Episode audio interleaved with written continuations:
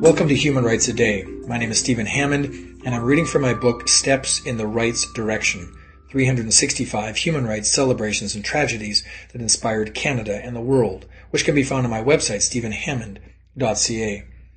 On May 29, 1948, the first United Nations peacekeeping operation led to an annual day of recognition.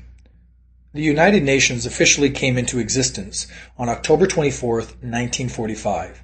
Its Universal Declaration of Human Rights, ratified in 1948, is one of its most important documents. In order to protect human rights, the UN marked peacekeeping as an early priority.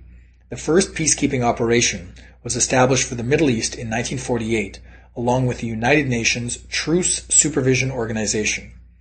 On May 29, 1948, operations began with unarmed military observers in Palestine, an assignment that continues today.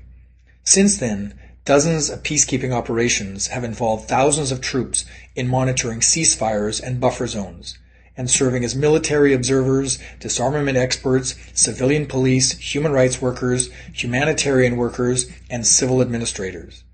At its peak in 1993, the UN had 70,000 troops deployed around the world.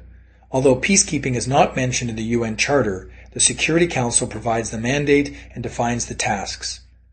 Nine of the Security Council's 15 members must vote on a peacekeeping mission, and none of the five permanent members against it for it to go ahead. In 2002, the General Assembly voted to establish May 29th as the International Day of United Nations Peacekeepers, an annual commemoration kicked off in 2003. That was May 29th, 1948. If you'd like to hear a human rights story each day, be sure to click on the subscribe button. I'll tell you another story tomorrow, and for more information on human rights, go to my website, stephenhammond.ca.